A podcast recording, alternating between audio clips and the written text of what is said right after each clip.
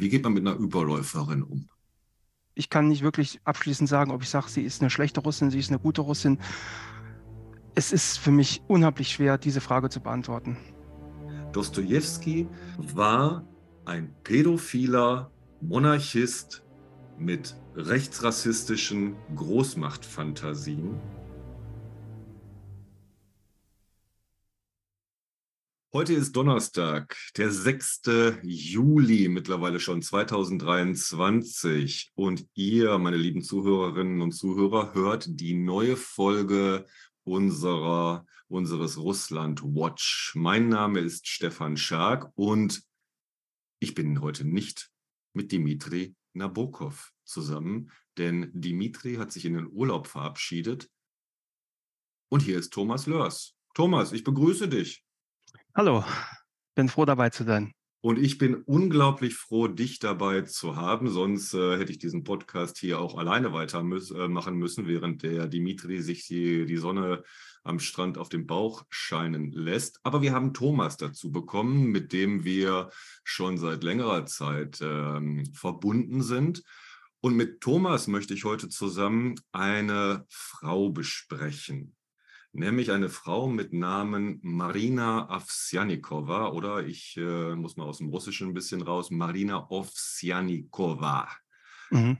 Thomas, du hast ihr Buch gelesen, aber für diejenigen, die sie jetzt nicht mehr so auf dem Schirm haben, sollten wir noch einführen, wer diese Frau ist und warum wir überhaupt über sie reden. Thomas. Ja, ähm, fangen wir erstmal eigentlich an mit dem Grund, warum man sie überhaupt kennt. Sie hat ja wenige Wochen, meine ich, nach der großen Invasion Russlands in die Ukraine dieses Plakat in den russischen Staatsmedien hochgehalten und ist dadurch quasi auf der ganzen Welt bekannt geworden. Und sie hat ein Buch darüber geschrieben, in der sie quasi einfach beschreibt am Anfang, was war an diesem Tag los, was ist dann unmittelbar danach passiert und beschreibt so ein bisschen die nächsten Wochen und Monate danach und geht auch ein bisschen auf ihre eigene Biografie ein. Ja, das, das so war, in Kürze. Das war im März 2022, unglaublich eigentlich, also nur einen Monat nach Beginn der neuen russischen Invasion. Und sie ist war, sie war Mitarbeiterin, Redakteurin im ersten Kanal, das ist das äh, Flaggschiff der russischen Propaganda. Und eines Tages fühlte sie sich äh, gezwungen, während der Nachrichtensendung Vremia, also die Zeit, mit einem Plakat im Bild zu erscheinen. Und ich äh, zitiere das hier einmal, wer das äh, nicht mehr vor Augen hat. No war. Beenden Sie den Krieg. Glauben Sie der Propaganda nicht. Hier werden Sie belogen. Russen gegen den Krieg. Also eine skurrile Situation, denn im Vordergrund saß die alteingesessene äh, Ansagerin, ähm, ja, ist denn nochmal Jelena, ähm, äh, Jekaterina, nicht Jelena, Jekaterina Andreevna, also die ist schon seit, fünf, seit mehr als einem Vierteljahrhundert das Gesicht der Nachrichtigen, der, der, der, der Nachrichten, ja. Mhm. Und im Hintergrund tänzelte Ovsjanika rum, hielt dieses Plakat äh, hoch und rief dazu noch, äh, stopp den Krieg, äh, äh, kein Krieg, stopp den Krieg. Und mhm. wir waren damals alle verdutzt. Ob mhm. der ja, Skurrilität dieser Situation. Thomas, kannst du dich noch erinnern damals, als du das mitbekommen hast? Ich muss ehrlich sagen, ich habe kaum noch Erinnerungen daran. Mag vielleicht daran liegen, weil der Krieg eh alles andere noch überlappt hat. So richtig Erinnerungen daran, ja, ich habe sicherlich mitbekommen und mag es ein bisschen verfolgt haben, aber ich kann mich jetzt gar nicht mehr groß persönlich daran erinnern, was ich da jetzt gelesen hätte oder so. Das war dann doch für mich jetzt vielleicht doch nicht so interessant. Mhm. Ich habe dann mhm. mitbekommen, dass sie dann bei der Welt war und dass sie da dann ähm, Kolumnen schreiben wollte und dass dann Proteste gab vor dem Redaktionsgebäude und die ganzen Probleme, die sie in der Ukraine hatte. Sie war ja kurzzeitig in der Ukraine und wollte dort berichten und wurde dort dann auch wohl angefeindet. So Kann ist ich, das. So war das. Und ich habe hier gerade noch in meinen Aufzeichnungen äh, gestöbert, habe vom 16. März letzten Jahres einen Kommentar von Wladimir Milov, bekannter russischer Politiker im Exil, diesmal ein richtiger russischer Politiker, der war in den 90er Jahren sehr aktiv und ähm, Ökonom, tut das bis heute mit seinen Sendungen und Podcasts. Und der schrieb damals, ähm, die Vergangenheit wirft einen Schatten, aber wir müssen sie loben, sie, Marina Ovsjanikova, denn sie hat ein Signal für die anderen gesetzt. Und jetzt hat sie ein Buch geschrieben, Thomas. Ein neues großes Signal. Du hast dieses Buch gelesen und dieses Buch mhm. soll uns helfen, Marina Ovsjanikova besser einzusortieren und auch äh, die Frage zu beantworten, wie wir denn jetzt mit den Leuten umgehen. Ja, lass mich mal ein bisschen ähm, provokant formulieren. Wie geht man mit einer Überläuferin um? Wie geht, mit, wie geht man mit einer russischen Verräterin? Das ist die Frage und das fällt mir auch wahnsinnig schwer vor und nach dem Lesen dieses Buches, ähm, weil einerseits ist es wahnsinnig mutig von ihr, finde ich, da im Fernsehen aufzutreten und quasi ihr Leben zu zerstören, ähm, weil den Job hat sie nicht mehr. Ihre Familie geht sie auch drauf ein. Ihre Mutter ist pro Putin und verdammt sie. Ihr Sohn, der 17, 18 wird in, während der Zeit, ist auch eher nicht so glücklich drüber, was die Mutter da abgezogen hat. Die elfjährige Tochter ist total traurig und will zu ihrer Mama und soll jetzt auf eine andere Schule, während sie im Ausland war. Und der Vater versucht ihr das Sorgerecht zu entnehmen, der Ex-Mann. Also privat ist da einiges drunter und drüber bei dieser Frau, was mir auch leid tut. Deshalb tue ich mich einerseits ein bisschen schwer, sie zu verurteilen, weil, wie gesagt, ich wüsste nicht, ob ich den Mut hätte, das zu tun, was sie getan hat. Andererseits, ich kann jeden Russen verstehen, der sie, äh, jeden Ukrainer verstehen, der sie verdammt, weil das, was in der Ukraine passiert, ist so fürchterlich. Und sie hat nun mal jahrelang da mitgemacht. Dementsprechend, ich kann wirklich, ich ich kann nicht wirklich abschließend sagen, ob ich sage, sie ist eine schlechte Russin, sie ist eine gute Russin. Es ist für mich unheimlich schwer, diese Frage zu beantworten. Kann ich nachvollziehen, denn ich war damals, und das weiß ich noch sehr genau, da habe ich mich mit Dimitri damals auch unterhalten, 100% äh, skeptisch ihr gegenüber. Mir ging das alles äh, zu schnell und auch zu und war zu undurchsichtig. Bei aller Sympathie für diese Aktion, bei aller, ähm, bei allen positiven äh, Elementen, die das für die Publizistik gegen den russischen Krieg auch beinhaltete. Für mich war Schlüsselstelle einmal ein Interview mit Jewgeni Reusmann, dem ehemaligen Bürgermeister von äh, Jekaterinburg, den man erst im Sommer 2022 ruhig gestellt hatte. Bis dahin hatte, war er noch eine der letzten Stimmen in Russland gegen den Krieg, also vertrauensvolle Stimme. Er stieg schnell auf diese, ich nenne es mal, diese Burgfräulein-Geschichte ein. Denn Ovsjanikova, hübsche Frau in ihren 40ern, und äh, Reusmann hatte wohl so den weißen Ritter in sich entdeckt, dass man diese Frau jetzt schütz, schützen müsse und sie hätte großen Mut bewiesen. Und das ging mir schon so ein bisschen gegen den Strich, diese ähm, äh, Sentimentalisierung des Ganzen. Dazu kam noch ein Interview mit ihr, in dem sie gefragt wurde, ja, wie kam sie denn überhaupt dazu? Sie, äh, sie, also mal kurz zur, zu, zu, ihrem Job. Sie war keine, keine Chefpropagandistin, sie war lediglich Redakteurin in der Auslandsabteilung, glaube ich. Ja. ja. ja so, und ähm, das wollen wir nicht über, aber auch nicht unterbewerten, ihre Arbeit dort. Und im Interview dann auf die Frage, wie sie denn nach all den Jahren, wie lange hat sie da gearbeitet? Zehn Jahre, 15 Jahre? Locker, ja. Ja, und ähm, die entscheidende Frage, woher kam das jetzt? Das muss doch irgendwie ähm, einen Vorlauf gehabt haben. Und darauf hatte sie keine Antwort. Und da wurde ich skeptisch, weil ich mir dachte, ja, wie jetzt? Hast du dir so einen Morgen gedacht, so jetzt male ich mein Plakat und heute ist es dann soweit? Also so, so war das nur eine innere, äh, innere Entscheidung. Und da meine erste Frage, Thomas, gibt es irgendwelche Geschichten dazu in Ihrem Buch? Dazu, ähm, wie es dazu kam, dass sie ja. das jetzt tatsächlich. Warum? Warum?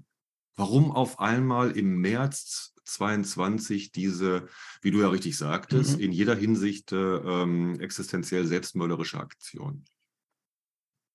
Gute Frage. Ähm, ich müsste jetzt überlegen. Also ich weiß, dass sie ja die Woche, wo der Krieg, wo der Invasionskrieg begonnen hat, war sie im Urlaub. Der ist aus dem Urlaub zurück und hat dann, weil sie eh immer ungefiltert alle Nachrichten sieht, äh, das so furchtbar empfunden. Ähm, vielleicht noch kurz zur Biografie. Sie ist ja in Odessa geboren, ähm, 1978 und ein Jahr später ist sie mit der Mutter nach Russland. Der Vater ist mit, als sie fünf Monate alt war, gestorben. Ich meine bei einem Verkehrsunfall. Und später ist sie dann in, nach Tschetschenien, also damals noch Sowjetunion, und dann nach Krasnodar sind sie gezogen. Ähm, sprich, sie erklärt es nicht wirklich, was jetzt, warum jetzt gerade, also klar, der Krieg, sie hat ja vielleicht auch, hat auch Verwandte in der Ukraine, da hat sie irgendwie gemerkt, das geht nicht mehr, aber tatsächlich, es bleibt die Frage, warum erst dann, warum erst jetzt? Sie, er schreibt, schreibt ganz interessante Punkte, wenn sie über die russische Propaganda schreibt, wenn sie erzählt MH17. Darüber spricht sie, über das als Flugzeug, was über der Ukraine abgeschossen wurde, 2014 meine ich, war das doch. Da sagt sie, 40 Minuten später war, nach dem Abschuss war auf, in russischen Propagandafernsehen darüber berichtet worden. Da hieß es dann, das wäre ein ukrainischer Kampfjet gewesen, der es abgeschossen hätte. Später hat man gesagt, es sei eine Bug-Rakete gewesen. Und die haben die Rebellen ja nicht, die haben ja nur die Ukrainer. Das können die Ukra nur die Ukrainer gewesen sein. Später hieß es dann, man wollte die Präsidentenmaschine Putins erwischen, die auch irgendwo da in der Nähe unterwegs war oder dem. Und dann hat sie an der Stelle, das fand ich ganz interessant geschrieben, dass sie selbst kurz am Zweifeln war und nicht mehr sicher war, wer war es denn jetzt. Und dann dachte, oh Gott, wie muss es denn erst für die Menschen sein, die vor dem Fernseher sitzen und das gar nicht erst einordnen, weil sie ja wirklich ungefiltert alle äh, Nachrichten von DPA und so weiter kriegen die auch alles mit, was da wirklich berichtet wird. Deshalb ich kann es auch nach dem Lesen des Buches ehrlich gesagt nicht genau erklären, warum dieser Sinneswandel. Sie hat danach ja auch geschrieben viel, dass sie als FSB-Agentin beschimpft wurde oder bezeichnet wurde. Die Ukraine oder der Westen sagt, sie arbeitet irgendwie da mit dem Geheimdienst zusammen und in Russland wird sie verdammt, sie sei mit dem britischen Geheimdienst im, unter einem Dach und sie sagte mal, nichts davon stimmt. Das ist ihre persönliche Meinung. Sie hat sich persönlich dazu entschlossen. Das sagt sie auch in dem Buch. Ob das stimmt, kann ich kaum beurteilen. Du hast es, du hast es erwähnt, ganz sensible Geschichte. Ihr ähm, Geburtsname Katschuk. Richtig, ukrainischer Name von ihrem ukrainischen Vater aus Odessa, damals natürlich Sowjetbürgerin, 70er Jahre, dann Grozny, Tschetschenien dann äh, weiter, bis sie irgendwann in Moskau war. Also eine ganz sensible Frage auch für die Menschen in der Ukraine. Wir haben hier jemanden mit äh, unmittelbarem Bezug zu diesem Land, der aber seit 2014 nichts gesagt hat. Und schau mal, Thomas, wir hatten, Dimitri und ich hatten die Geschichte mit Pavel Filatjew, die wir hier immer wieder erwähnt haben, wie ähm, Dimitri und ich uns damals kennengelernt haben bei Twitter. Äh, Pavel Filatjew, Ex-Fallschirmjäger, ex-russischer Fallschirmjäger, der in Cherson äh, letztes Jahr noch gekämpft hat, dann äh, verletzt evakuiert wurde und sich dann abgesetzt hat mit Hilfe von äh, Wladimir Ossetschkin dem, äh, der ähm, in äh, Frankreich im Exil lebt und ähm, sich erst um die äh, Leaks aus ähm, russischen Gefängnissen, die systematischen Folterungen da gekümmert hat und dann sich immer mehr auf Kontakte zur Wagner-Gruppe und zu Soldaten der russischen Armee spezialisiert hat, die ähm, raus wollten aus dem Ganzen. So, Pavel Filatjew hatte auch ein Buch geschrieben, mit dem er sich sozusagen für ein Asyl ähm, beworben hat, nämlich Sov, der Ruf, dieser, wie heißt es im Deutschen, der verbotene Bericht, so ein bisschen dramatisiert im Deutschen. Und äh, das wollten Dimitri und ich damals übersetzen, fanden das großartig, dass da jemand jetzt kommt, der auch der Insider-Wissen in diesem Buch äh, publizieren wollte. Und äh, einige Monate später mh, hm, wendete sich äh, das Blatt und ähm, Pavel Filatjew verschwand. Ne? Er hat ja erst noch gesagt, ja, die, äh, ähm, das äh, die Gelder aus dem Buch würde ich der humanitären Hilfe in der Ukraine spenden. Davon war keine Rede mehr. Und er zog los auf Tour durch Frankreich. Schön, schönes Leben jetzt in Freiheit. Und alle dachten sich, ja, super. Ja, und solchen Leuten, solchen Leuten hilfst du. So bei Filatjew hatte ich immer den Eindruck, okay, menschlich, moralisch ist, das, ist der Typ am Ende. Gut, das ist die eine Seite. Aber wir haben diesen Text.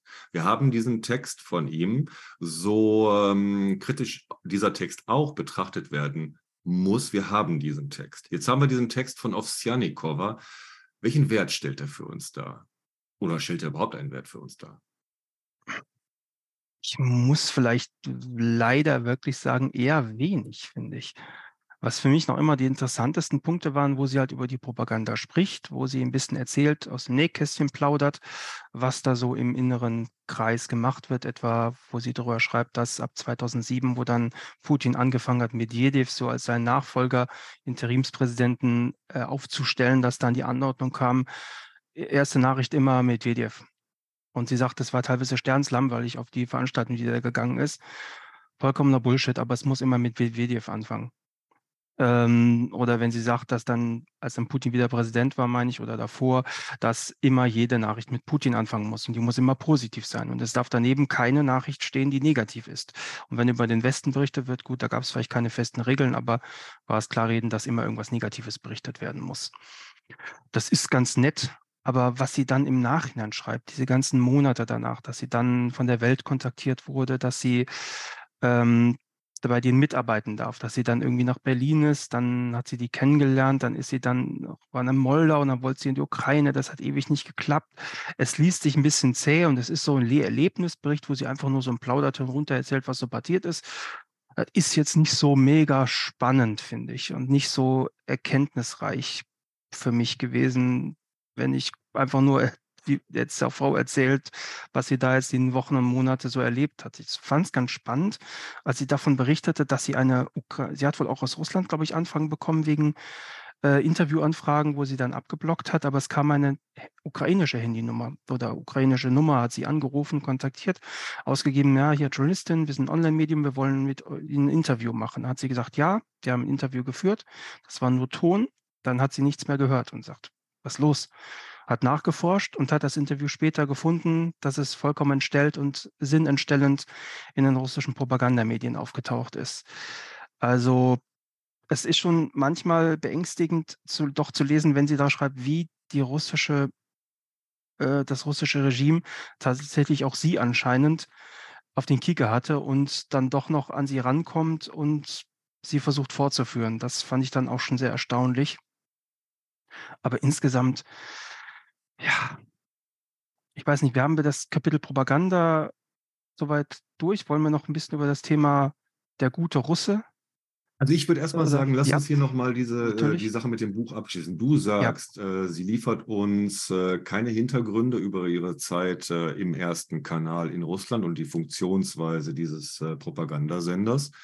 Das ist schade. Das äh, scheint mir so ein bisschen, äh, ja, Genre verfehlt. Denn schau mal, wir haben hier jemanden, der übergelaufen ist, der gesagt hat, bis hierhin und nicht weiter.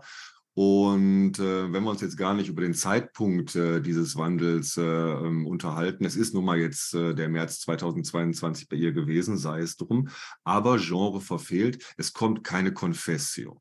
Weißt du, so, so in dem Sinne, okay, jetzt blicke ich mal zurück auf das, was ich falsch gemacht habe. Das kennen wir alle in unserem Leben, wenn wir neue Erfahrungen machen und wir fangen an, unsere Biografie äh, retrospektiv neu zu schreiben, neu zu definieren. Und das gibt es mhm. gar nicht, sagst du in dem Buch. Also ein bisschen. Sie schreibt ja ein paar Punkte. Über immer mhm. 17 hat sie gesprochen, über ein paar kleine Ausschnitte berichtet sie, wie der Propagandasender berichtet, wie vorgegeben wird, okay, jetzt bitte Putin immer als Nachricht Nummer eins und immer positiv bitte.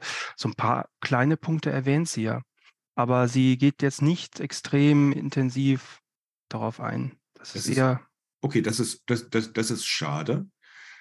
Und dann zum zweiten Punkt, denn äh, wenn wir dieses Buch schon in seinem Wert nicht ähm, gebührend schätzen können. Was ist mit Ihrer Arbeit? Soweit ich mich erinnern kann, war sie eine Zeit lang in Berlin, hatte ein Arbeitsangebot von der Welt. Der Welt im der Welt, Verlag. Ja, ist jetzt in Frankreich und hält sich weitestgehend zurück mit äh, publizistischer Arbeit. Denn ähm, wenn wir solche Leute schon mal hier haben, dann äh, sind sie doch ein Gewinn für unsere Publizistik, die sich dieser Propaganda auch entgegenstellen will und sich auch wehrhaft zeigen möchte gegenüber dieser Art von Einflussnahme.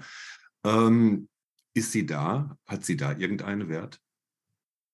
Ich, ich muss ich muss kurz überlegen, ob sie über ich habe kann mich nicht erinnern, dass ich was von ihr gelesen habe, von der über die Welt, aber es mag vielleicht Mhm. auch hinter einer Paywall gewesen sein, dass ich's nicht lesen konnte. Ähm, sie wird dann ja in die Ukraine geschickt und wollte unbedingt nach Butscha und Irpin und will die Verbrechen aufklären und dann redet sie auch davon, dass sie mit Zelensky 'n Interview führen möchte, wo dann jetzt nie draus, glaube ich, was geworden ist auf jeden Fall. Und irgendwann ist sie als sie dann in Kiew oder in der Ukraine ist, heißt das irgendwann weil sie hat dann immer so 'n Bodyguard bei sich, der auf sie aufpasst 'n bisschen und irgendwann hieß es ja, sie muss jetzt ganz schnell aus dem Land raus. Ist zu gefährlich für sie. Und dann ist sie Mhm. wieder weg. Also, gefühlt war der die Station Ukraine bei ihr sehr kurz und Mhm. wirklich was geschrieben laut dem Buch, wenn ich das jetzt richtig in Erinnerung habe, hat sie nicht.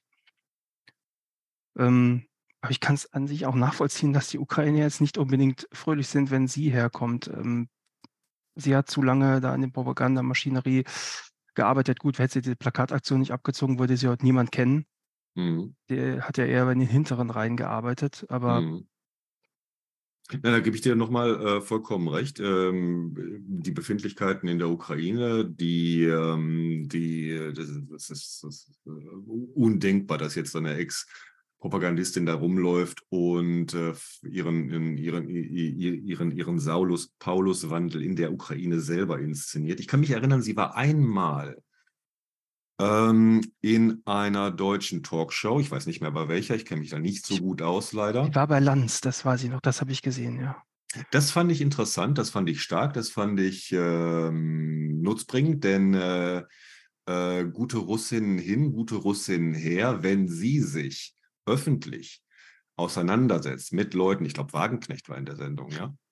Irgendjemand musste sie ordentlich Paroli bieten. Ich glaube, wahrscheinlich war's Wagenknecht. Ja, weil, ne, diesen äh, diesen Realitätscheck dann auch mal zu machen, da sehe ich sie. Da sehe ich sie bei öffentlichen Auftritten, grade in Hinsicht auf, ähm, all die, äh, deutschen Opfer der russischen Propaganda. Aber da macht sie Mhm. ganz wenig, ne? Das wird wird wenig rausgeholt aus der ganzen Sache. Ich glaube ich habe jetzt noch mal nach ihr gegoogelt, äh, News. Die aktuellste den aktuellsten Artikel über sie ist von Februar diesen Jahres. Mhm. Weiß nicht, ähm, wo sie nur kurz von ihrer Flucht berichtet hat. Ansonsten habe ich das Gefühl, es ist um diese Frau sehr still geworden. Ich hatte noch mal ihr Telegram-Kanal, hat 2.700 Abonnenten oder Follower, wie man das nennt. Der letzten die letzte Nachricht war vom 3. Juli, jetzt vor 4 Tagen, wo sie, glaube ich, lobt, dass da in Den Haag so 'ne Institution installiert wird, die die Kriegsverbrechen aufklären soll oder untersuchen soll. Ansonsten habe ich das Gefühl, es ist sehr, sehr still geworden um diese Frau. Noch eine seltsame Geschichte und mit der können wir dann zu Owsjanikowa schließen. Das letzte Mal, dass ich sie im, ähm, äh, auf dem Schirm hatte, war der Fall Moskaljow. Der Vater, ähm Moskaljow, ich habe die Vornamen also der Vater von Mascha. Mascha Moskaljowa, die eine Zeichnung in der Schule angefertigt hatte. 'Ne sehr berührende Zeichnung, Mutter mit Kind stehen mit ukrainischer Flagge, ähm, in einer Landschaft. Die Mutter versucht mit erhobener Hand die russischen Raketen aufzuhalten. Und diese Zeichnung, die das russische Mädchen Mascha Mascha Moskaljowa in der Schule angefertigt hatte, sorgte dafür, dass der Vater ins Visier der Sicherheitsbehörden kam. Dann auch, äh, festgenommen wurde, angeklagt wurde. Es war alles schon letztes Jahr und in diesem Jahr abgeurteilt wurde, ja? Das Urteil ist mittlerweile auch raus. Es wurde nicht zurückgenommen, Lagerhaft wegen, ne, die die ganze der ganze Unsinn der Diskreditierung der russischen Armee, dieser ganze Pseudo-Justiz-Scheiß halt. Und was hat Owsjanikowa jetzt damit zu tun? Vater Moskaljow hatte sich abgesetzt, war irgendwie aus'm Unters aus der Untersuchung Untersuchungshaft rausgekommen und auf der Flucht. Und während er auf der Flucht war, gab sie ein sehr, sehr, sehr seltsames Interview. Man müsse sich doch keine Sorgen um ihn machen, denn dieselben Leute, die sich um ihre Flucht gekümmert hätten, würden sich jetzt auch um seine Flucht kümmern. Und mal abgesehen davon, ob diese Information überhaupt stimmt waren alle ratlos, warum sie das dann grade erzählt. In einer Situation, in der er noch auf der Flucht ist. Was soll das? Er wurde übrigens dann auch ähm, kurz danach in Minsk wieder festgenommen, befindet sich jetzt in Russland in Haft. Eine ganz seltsame Geschichte. Oh, stimmt. Das klingt, das habe ich jetzt nicht mehr so mitbekommen, aber sie schreibt von ihrer Flucht, ja. Hä? Okay, das Komisch, lässt mich jetzt ja, auch etwas ratlos her. Schau noch, mal, schau noch mal nach, das war jetzt vor einigen Monaten, das war glaube ich auch im März diesen Jahres. Und äh, alle haben genauso reagiert wie du, von Latinina bis hin zu ähm, Telekanal äh, TV Rain und all, alle haben gesagt, äh, äh, was macht die Frau da? Und hier nochmal die Frage, abschließend, ähm, von ihrer Persönlichkeit her, von dem Buch, welches sie ja höchstwahrscheinlich selber geschrieben hat. Nehmen wir das mal an, dass sie da nicht mit Ghostwritern gearbeitet hat, was vielleicht auch in der Situation eher ungewöhnlich wäre, lektoriert, ja. Aber nehmen wir mal an, das Ganze ist jetzt original, kommt von ihr, was wir auch immer davon zu halten haben. Ähm, wie ist dein Eindruck, Thomas? Wie ähm, ernst zu nehmen ist diese Frau? Und ich frage, weil ich in einem Interview wirklich, ähm, ich habe mit dem Kopf auf die Tischkante gehauen, Sie wurde gefragt, äh, ob sie keine Angst habe und warum sie das denn jetzt erst mache. Ne? Also diese ganzen Fragen, die wir gerade auch besprochen haben, warum dann ähm, 2022 und nicht auch schon acht Jahre zuvor. Und sie meinte, ähm, ja, ich bin ja eine Frau. Also dieses alte, nölige russische Argument hier von wegen Frauen und Männer, ich bin ja eine schwache Frau und deshalb, so wie dann, wie ich ja vorhin sagte, mit Jewgeni Reusmann, diese, dieses Burgfräulein, ähm, diese Burgfrau, dieser, dieser Burgfräulein-Effekt. Und da habe ich mir gedacht, sag mal, Marina, bist du blöd? Spielst du das jetzt hier noch oder, oder bist du wirklich so ein bisschen simpel gestrickt. Was ist dein Eindruck? Ähm, um vielleicht noch eine kleine Sache einzuschieben, was du ange angesprochen hast, ob sie das Buch selber geschrieben hat. Also sie schreibt in dem Buch, dass sie schon in Moskau damit begonnen hat, es zu schreiben. Ich vermute wirklich stark, dass das von ihr alles ist.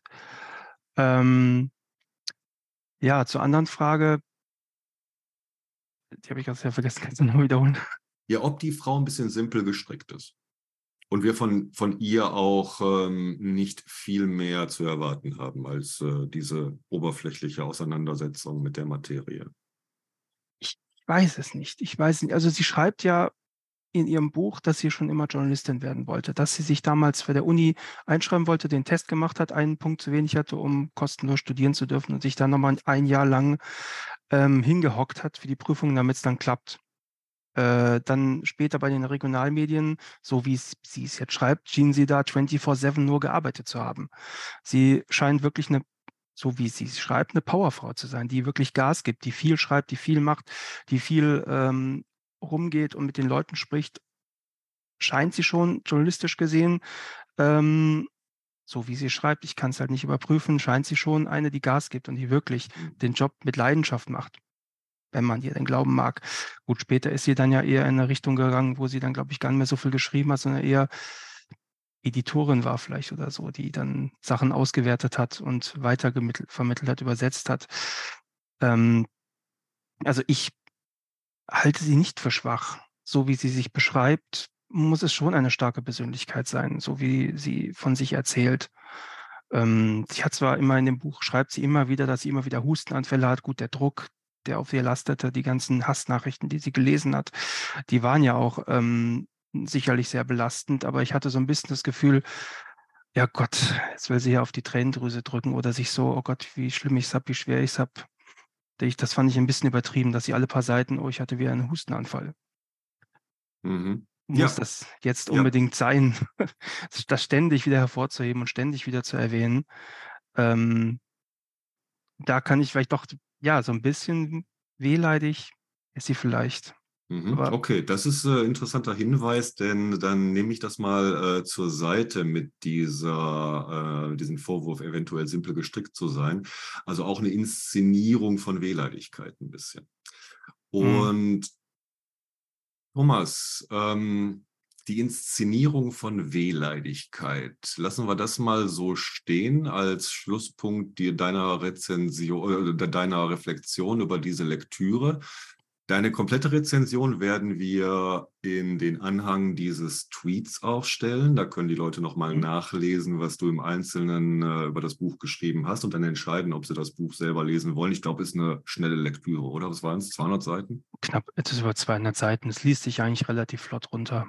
Ja, kann man an einem Wochenende lesen, du in, an einem Nachmittag? ja, ein paar Tage habe ich, äh, gut, ich habe es nicht am Wochenende gelesen. Ich hätte es tatsächlich bei zwei Zugfahrten zwischen Aachen und zurück schnell durchgekriegt. Ja, kurz äh, ähm, in äh, äh, Fußnotenbemerkung. Das ist auch der Grund, warum ich den Thomas unbedingt hier für unsere Russland Watch auch dauerhaft gewinnen möchte. Denn der Thomas liest. Der Thomas liest, dass es die reine Freude ist. So viel, äh, wie ich mir immer vornehme zu lesen, das schafft der Thomas wirklich. Und ähm, an welchem Buch bist du jetzt dran? Was ist die Nachfolge?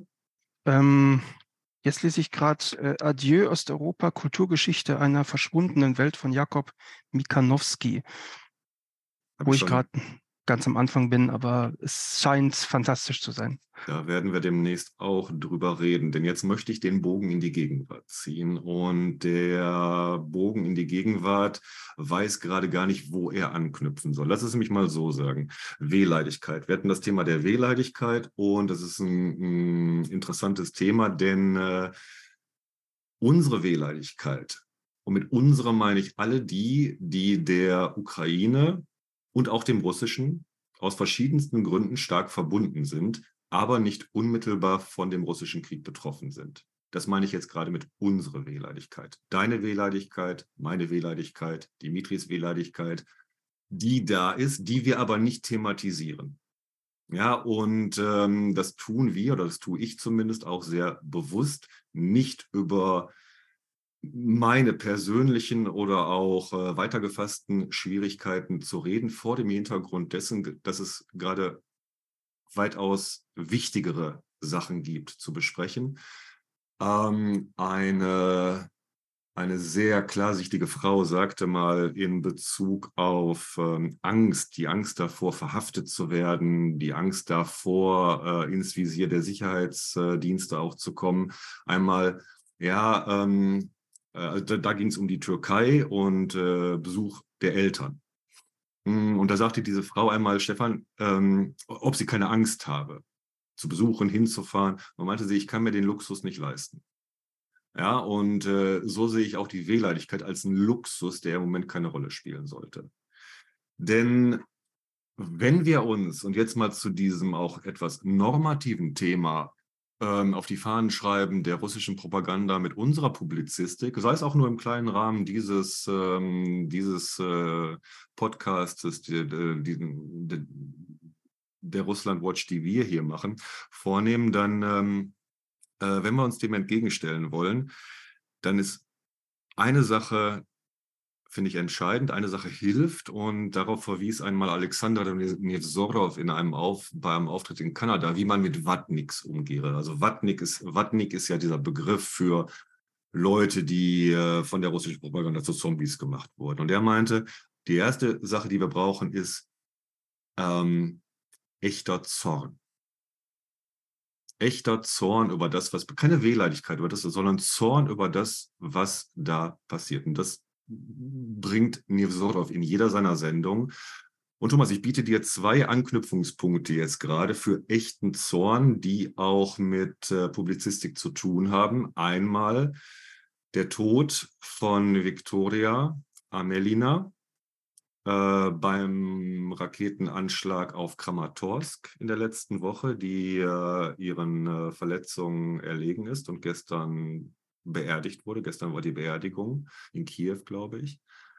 Und dann zweite Sache, ähm, die wirklich bestialische Gewalt gegen ähm, Jelena Milasch, ähm, Milaschina, Milaschina, gegen, äh, gegen die äh, ehemalige Journalistin der Novaya Gazeta in der russischen Teilrepublik Tschetschenien. Wer bei Twitter ist, hat die bestialischen Bilder gesehen, wie sie zu, äh, ne, wie sie zusammengeschlagen wurde. So, da haben wir jetzt zwei Beispiele für den russischen Umgang mit äh, Publizistik. Einmal Raketenterror gegen Kramatorsk und einmal ähm, Gewalt durch die Kadyrov-Lakaien an Journalisten. Wo, wo möchtest du hm. einsteigen? Welches dieser beiden bestialischen Themen möchtest du haben? Als erstes. Äh, fangen wir mal mit den Raketen an. Die waren ja heute in Lviv auch wieder unterwegs.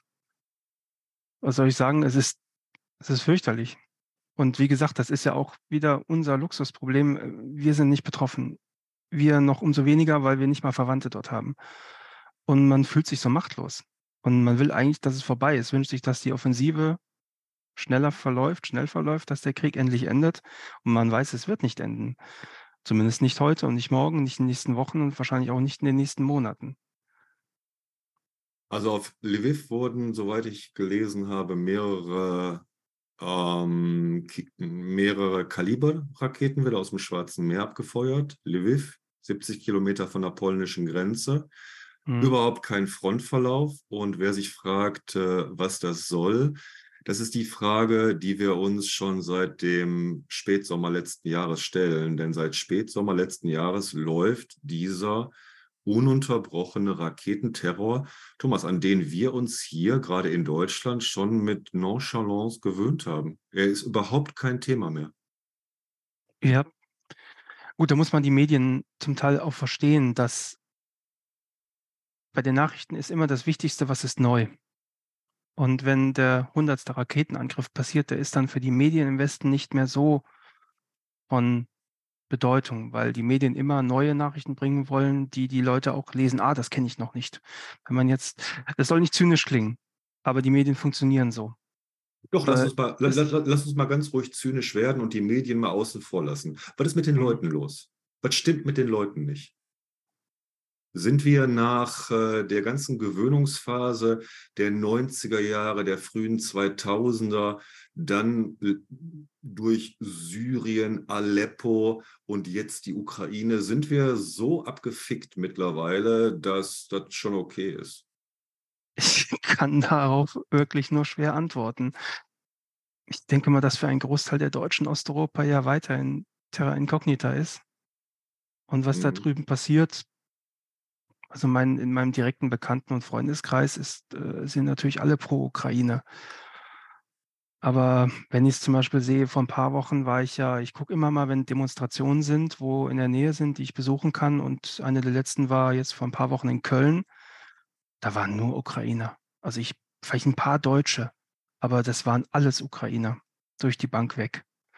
Und das finde ich so schade. Ich weiß nicht, ob nicht genug Werbung für solche Demonstrationen gemacht war ein paar Wochen vorher, weil ich ja in Aachen bei einer richtig schon recht großen Demo, was aber auch wieder Ukrainer sind, die sich untereinander vernetzt haben, die aus Bonn, Köln, aus dem Umland mit dem Zug angekommen sind und dann durch Aachen durch die Straßen gezogen sind. Und ja, ich finde es natürlich schade, dass die deutsche Zivilgesellschaft nicht so sichtbar ist, die vielleicht auch arbeitet. Es gibt, ich weiß, bei den Tafeln hier das sind auch viele Ukrainer. Gut, aktuell ist diese Nachricht da aus Thüringen wieder, dass erst die Deutschen bekommen zu essen und wenn was übrig bleibt, können die Ukrainer auch was haben. Ähm, das ist, weiß nicht, ob das jetzt ein krasses Extrembeispiel ist, weil ich weiß, bei der Tafel bei uns hier sind auch viele Ukrainer und denen wird geholfen, soweit es geht. Ähm, dementsprechend, ja, es ist immer für uns osteuropäische Menschen immer ein Wunsch, dass die Leute sich für sowas auch interessieren, sowas weiter in die Öffentlichkeit tragen. Und vielleicht passiert ja auch viel im Stillen, was einfach nicht gesehen wird, weil es einfach gibt es vor Ort noch Hilfe, Unterstützung für die Ukrainer, die Schüler, die auf die Schulen gehen, wo die anderen Mitschüler ihnen helfen und weitere. Ich glaube schon, dass die Unterstützung da ist, aber sie ist halt nicht sichtbar. Hilfsbereitschaft, ja. Vor mehr als einem Jahr, also zu Beginn der neuen russischen Invasion, sagte ich einmal, erwarte von Deutschland in keiner Hinsicht irgendeine intelligente Anteilnahme an dem Kriegsgeschehen. Hilfsbereitschaft, ja, soll sich Deutschland um die Flüchtlinge kümmern. Das kann dieses Land vielleicht ja noch. Alles andere habe ich so und so keine Erwartung gehabt bei der fehlenden internationalen Ausrichtung dieses Landes, bei diesem Neo- äh, Schrebergartenismus, den wir jetzt schon wieder haben. Ja, auch die CDU ist ja mittlerweile bereit, Deutschland wie einen Schrebergarten regieren zu wollen, wenn sie denn wieder die Chance bekommen. Okay, Hilfsbereitschaft ja.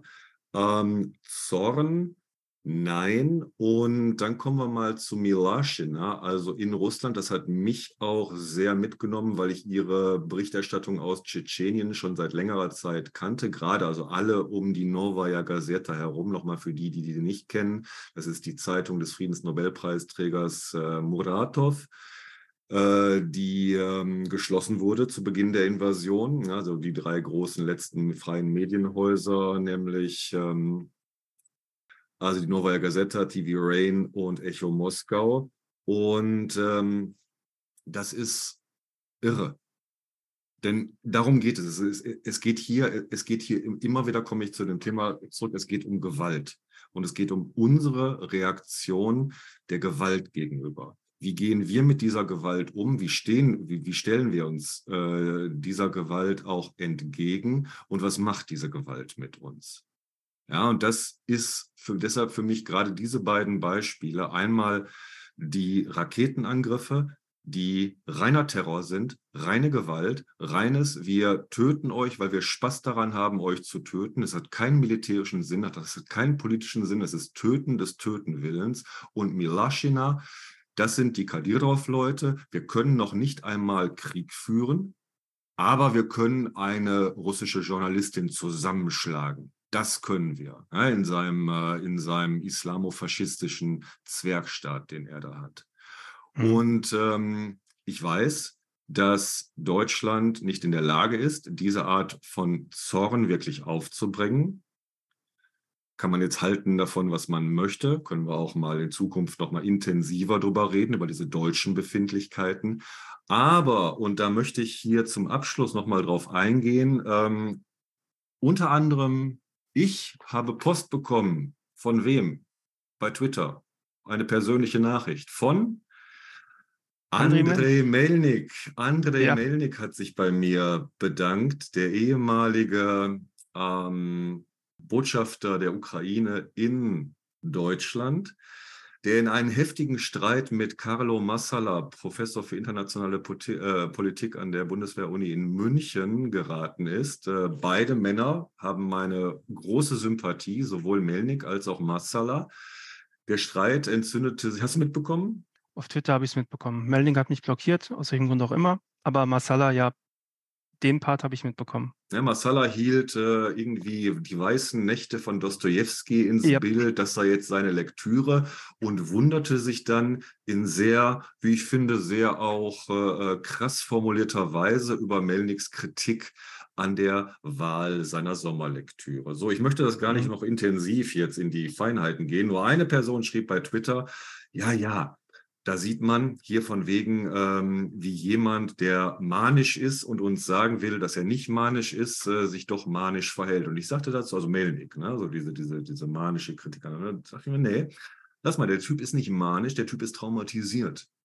Der Typ ist traumatisiert, wie alle in der Ukraine heute traumatisiert sind. Warum sie auch nicht mit Leuten wie Ovsjanikova reden wollen und sich mal nett zum Tee hinsetzen und sagen, ja, jetzt reden wir doch mal über die Völkerverständigung und wie wir mit den guten Russen wieder zusammenkommen. Ups, eine Rakete auf die Pizzeria. Ach, Entschuldigung, kurze Gesprächsstörung, lass uns weiterreden. Der Typ ist traumatisiert. Und vor mhm. dem Hintergrund ist das auch zu verstehen, denn in der Sache hat er absolut recht. Dostoevsky war ein pädophiler Monarchist mit rechtsrassistischen Großmachtfantasien. Ist alles nachzulesen, ist alles bekannt.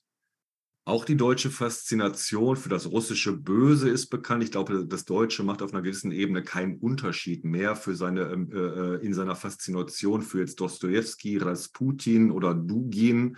Hauptsache düster, Hauptsache russisch, Hauptsache ein angenehmer Schauer, der dir über den Rücken läuft bei der Betrachtung dieses wilden, wilden Volkes im Osten mit einer gewissen Bewunderung auch irgendwo im Hintergrund. So, und in der Sache hat Melnik vollkommen recht. Und Melnik hat mir nämlich gezeigt, wie man in Deutschland mit dieser unglaublichen Trägheit umzugehen hat, wenn man verzweifelt an deutscher Passivität. Stimmt, ja. Und das gilt ja gerade für Leute wie dich und für mich, die dem Ganzen äh, eng verbunden sind, wenn auch nicht direkt betroffen. Und ähm, ja, irgendwie damit klarkommen müssen, dass äh, die äh, vom Kanzler Scholz am 27. Februar beschworene Zeitenwende eine langsame Zeitenwende ist. Ja, das stimmt. Aber dich hat Melnik blockiert. Ich habe vor einer Weile mal irgendwie nachgesehen oder vielleicht mich gewundert, warum ich nichts mehr von ihm mitbekomme. Ich weiß nicht, ich habe ihn irgendwie ich weiß nicht, ich habe dann mal geguckt, was ich über Melnik getweetet. Einmal habe ich ihn verteidigt und bei dem Buch von Ovsian, nee, das Buch, was ich davor gelesen habe, Medienmanipulation und Kriegspropaganda, da kommt Melnik ja auch, äh, wird er als Propagandist bezeichnet und der quasi ja nur Propaganda betreiben würde. Und vielleicht der Nachfolgesatz, den ich geschrieben habe, der passte nicht so ganz, weil ich habe dann geschrieben, so im Groben, was neutral gesehen, was dieser Mensch schreibt, das stimmt so ein bisschen. Also über die Propagandamethoden hat er schon ein bisschen recht, aber er zielt halt vollkommen übers Maß hinaus. Und ich glaube, das ist, steht irgendwie in Verbindung mit Melnik. Ich weiß nicht, ob er auf darauf hingehen, oh, ich bin doch, natürlich ist Melnik kein Propagandist, um Gottes Willen. Ähm, vielleicht hat er deswegen, aber das ist dann vor kurzem erst gewesen. Aber ansonsten, ich kann mich nie erinnern, ihn mal irgendwo irgendwas unter seinen Tweets kommentiert zu haben. Ich weiß es nicht. Prophylaktisch mitgeblockt. Ja, schade ich bin, drum. Ich bin noch nicht blockiert. Ich halte euch auf dem Laufenden über Andrei Melnik und beim nächsten Mal werden wir sicherlich auch weiter über die Fragen der Propaganda reden und äh, den Unterschied zwischen wehrhafter Publizistik und Propaganda, ja, die ja, was ja in Äquidistanz und False Balance gerne mal gegeneinander ausgespielt wird. Ach, ach, ist alles Propaganda? Nein. Auch dieser Podcast, unsere Russland Watch, ist keine Propaganda, sondern wehrhafte Publizistik mit sehr hohen, ja, geisteswissenschaftlichen Ansprüchen. Hier zwei Slawisten heute untereinander. Thomas, ich mhm. danke dir von Herzen, dass du heute den ersten Nabokov Urlaubspodcast mit mir gestemmt hast. Gerne, war ich gerne dabei. Und hoffe, dich beim nächsten Mal auch wieder hier begrüßen zu dürfen. Ich würde nämlich gerne dann wieder auf ähm, die, äh, das, äh, ähm, ja, das äh, laufende Thema Prigozhin zu sprechen kommen. Denn ähm, wir hatten schon einmal die zweite Reihe uns angeschaut ähm, in den letzten Wochen mit Patruschew, dem ehemaligen Chef des FSB und jetzigen Sekretär des russischen Sicherheitsrates. Beim nächsten Mal würde ich die äh, Frage der Propaganda in Bezug auf Prigozhin aufwerfen, denn ja, auch sein Propaganda-Imperium wurde jetzt aufgeteilt. Also er war nicht nur Chef der Wagner-Gruppe, Finanz, äh, Finanzier der Wagner-Gruppe und äh, einer groß angelegten Catering-Gesellschaft, sondern auch äh, Inhaber des ähm, äh, Medienhauses Patriot, was äh, auch zu, zerschlagen wurde. Und da würde ich gerne beim nächsten Mal stärker darauf eingehen, welche, ähm, welche neuen äh, Entwicklungen und Bewegungen es da im Hintergrund gibt. Und ja, wenn Thomas Lust hat, würde ich ihn auch gerne wieder dabei haben, beziehungsweise dann mit deiner nächsten Lektüre auch gerne wieder hier. Wenn ich bis dahin schaffe, das durchzukriegen. Ist ein bisschen länger das Buch. Jetzt hast du beste Motivation. Danke noch einmal. Danke fürs Zuhören. Gebt uns gerne eure Kommentare, zum Beispiel, was haltet ihr von Marina Ovsjanikova? Habt ihr Lust, das Buch zu lesen? Findet ihr diese Frau interessant? Hat das für uns irgendeinen Mehrwert? Oder können wir das einfach vergessen? Habt einen wunderschönen Tag und bis bald hier mit dem Russland Watch.